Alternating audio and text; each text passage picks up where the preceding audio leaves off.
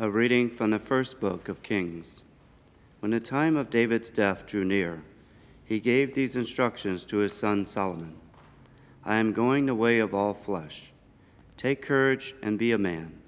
Keep the mandate of the Lord your God, following his ways, and observing his statutes, commands, ordinances, and decrees, as they are written in the law of Moses, that you may succeed in whatever you do, wherever you turn, and the Lord may fulfill the promise he made on my behalf when he said, If your sons so conduct themselves, that they remain faithful to me with their whole heart and with their whole soul, you shall always have someone of your line on a throne of Israel. David rested with his ancestors and was buried in the city of David. The length of David's reign over Israel was 40 years. He reigned seven years in Hebron and 33 years in Jerusalem.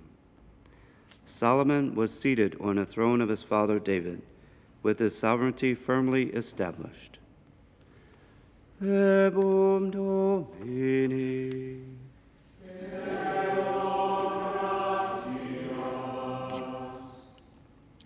Lord, you are exalted over all.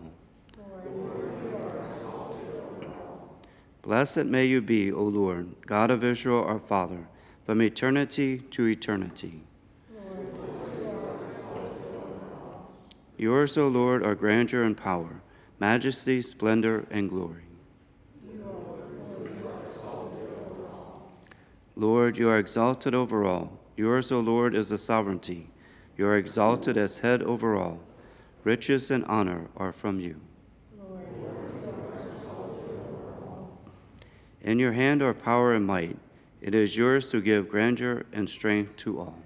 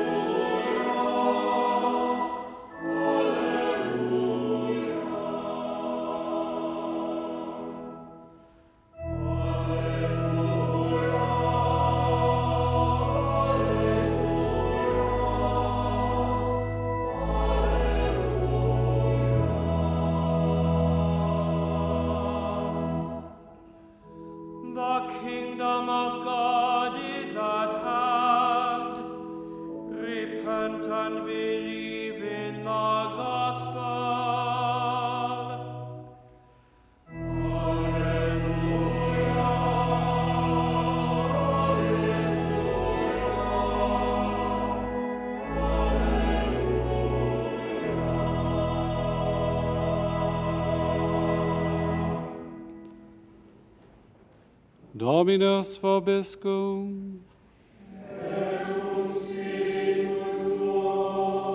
Lectio Sancti Evangelii secundum Marcum.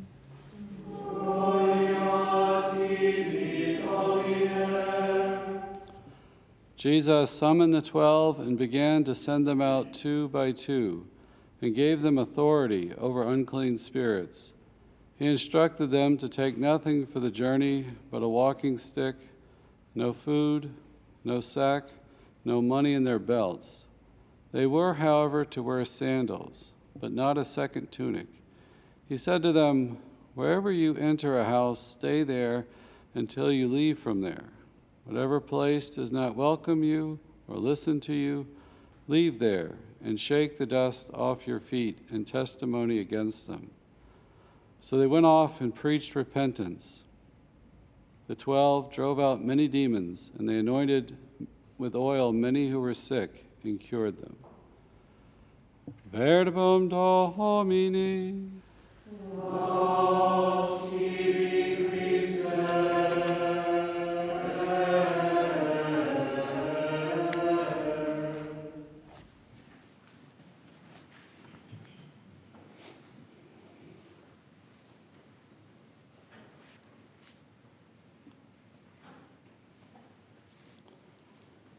We've had these very dramatic readings about the life of King David, especially in 2 Samuel. And today, the passage from 1 Kings is about his death, that he's dying here. He reigned for 40 years. And he says here, I'm going the way of all flesh. It's a good thing to remember. We die. The saints, sometimes you see them with uh, in paintings and things with skulls on their desk or whatever, and they're holding and contemplating that, the shortness of life, that there's a coming judgment, there's a coming, hopefully, a blessed life in heaven, that we need to keep our, our eyes on that. So he says to his son, to Solomon, Take courage and be a man. Be a man. And he gives this program for success. He says, Keep the mandate of the Lord, follow his ways, observe his statutes and commands and ordinances and decrees as written in the law of Moses, the commandments. He's telling him to do that, that you may succeed, and you will always have someone, you know, on someone of your line on the throne, that this is a way to secure the throne, to keep the commandments, to follow the Lord. And we know that many kings did fall away. Solomon himself would fall away. But, you know, we have the exiles due to failure to keep the covenants. But the goal is to strive to keep that covenant, to keep the law, to keep the commandments of God. It's a great program today for us, this continual striving for holiness, to combat sin. It's a great program, I think, for masculinity. If you're going to give a talk on that, if you're going to give mentor somebody, he says, take courage and be a man. Fight sin in your life. Look at points of conversion that need to take place. So if we look at the gospel today, we have the sending of the 12. David's like sending Solomon forth into life. And today in the gospel, we have this parallel of sending the 12. These are the core, these are the foundation stones of the church. And he tells them to go and work these great signs and wonders, you know, to heal and to, uh, to give authority over unclean spirits. And what are they to preach? What's to be their message as they go out? And we're told real simply here in Mark's gospel so they went off and preached repentance. They went off and preached repentance. Doesn't there need to be something more? This is the heart of the gospel that Jesus came to save us from sin and death. He came to crush sin in our life. John the Baptist preached repentance and forgiveness of sins. Jesus himself, his first words in Mark's gospel is the time is fulfilled and the kingdom of God is at hand. Repent and believe in the gospel. That kingdom, that gathering around Jesus, is formed through faith, belief in what he's teaching, and it requires our repentance, faith and repentance, that we need to turn from sin and embrace Christ. And I love the context of this. They went out and preached repentance. There's a whole simplicity to the scene. As one homilist put, I heard one time, and he said, and maybe they were wondering, okay, you're sending us out, where are we going to stay? What about food? What do we need? And he imagined Jesus saying, I don't, I don't want you to worry about any of that stuff. Focus on the message. So don't take anything. It won't be a problem, right? Rely on God's providence. Don't worry and keep your eyes on the stuff of the world. Focus on Jesus. He died and rose for us, and He's living in the realm of glory of the Father. That's what we keep our eyes on. He has no rival, he has no equal. He's the Son of God, nothing compares with him. He is the fullness, he is mercy itself. He is what we need. And we depend on God's providence throughout this life, keeping His commandment, maintaining our friendship with Him, staying close to Him and He supplies.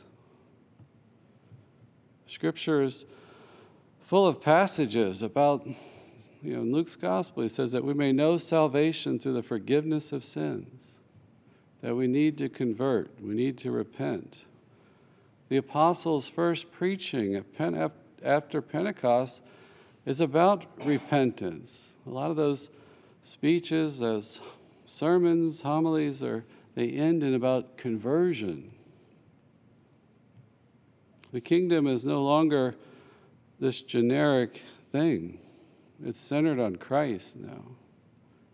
It's not a worldly kingdom, its focus is completely on Christ. So in baptism, we have our first conversion. The waters of baptism purify us of our sin, that that paschal mystery is at the heart of that baptismal font. The sin, original sin, if we're baptized as an adult, you know, all subsequent personal sin that we've committed is washed away.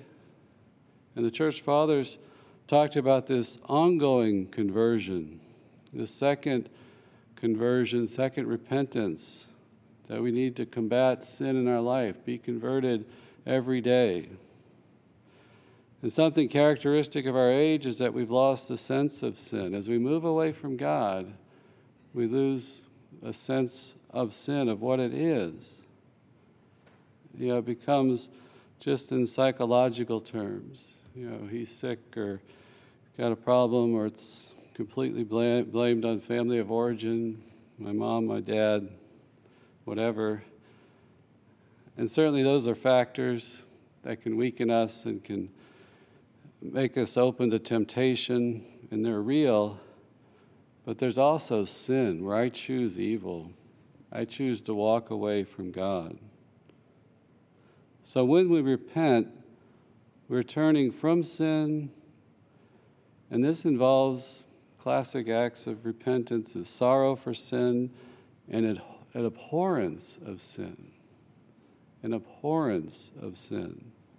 Sorrow that I've committed and this, this abhorrence of it in our life. And we've certainly, in our culture, lost that. We grow closer to the Lord, our consciences are more sensitive, our heart is more sensitive, and we want to stay away from anything that takes us away from Jesus, the Son of God. That repentance involves a purpose of amendment, a change, a total change in how we think and act. It's a radical change, repentance, metanoia, this change of heart and mind and our actions. It's not just some fundamental orientation of our life that, okay, we belong to God in some vague way. Now, there's a real concrete expression of this, a living out of this, that when we live the commandments, when we walk closer to the Lord, you know, we're fostering that, that faith in us, we're fostering a deeper conversion, even. And all this is nourished by the hope of mercy, that we look upon the blood of Christ spilled on the cross. You think of Exodus, right? If they were to be protected at that last plague. The angel of death is passing over. All the firstborn is taken out of Egypt. They took the paschal lamb, they spilt the blood on the, the doorways, right?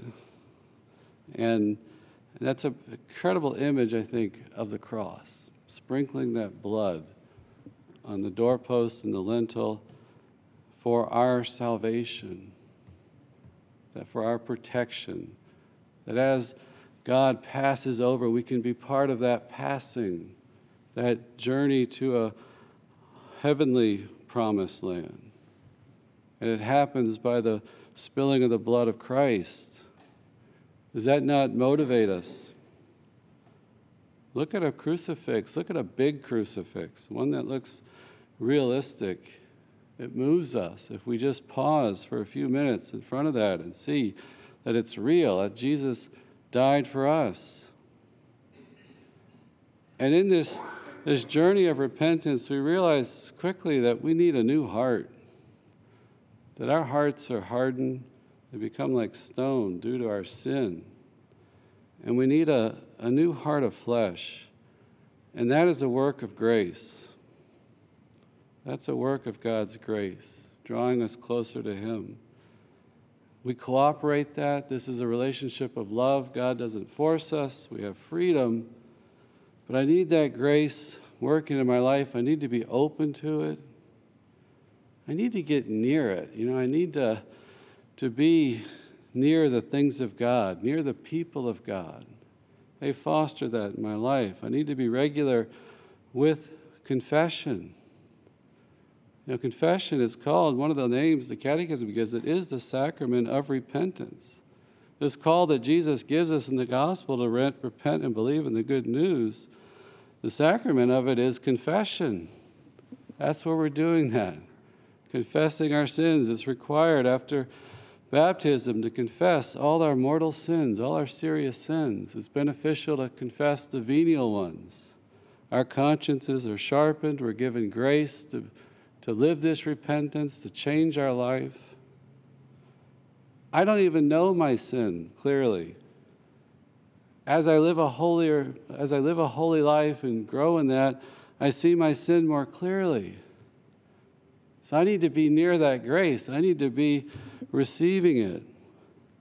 The Psalms tell us, Give me back the joy of salvation. That's God's grace to make me want it, to want that salvation. I get distracted by the world. My sin blinds me. Give us strength to begin anew, the Psalms say. Give us that strength to begin anew. He's always calling us. We need to be open to repent and believe in the good news.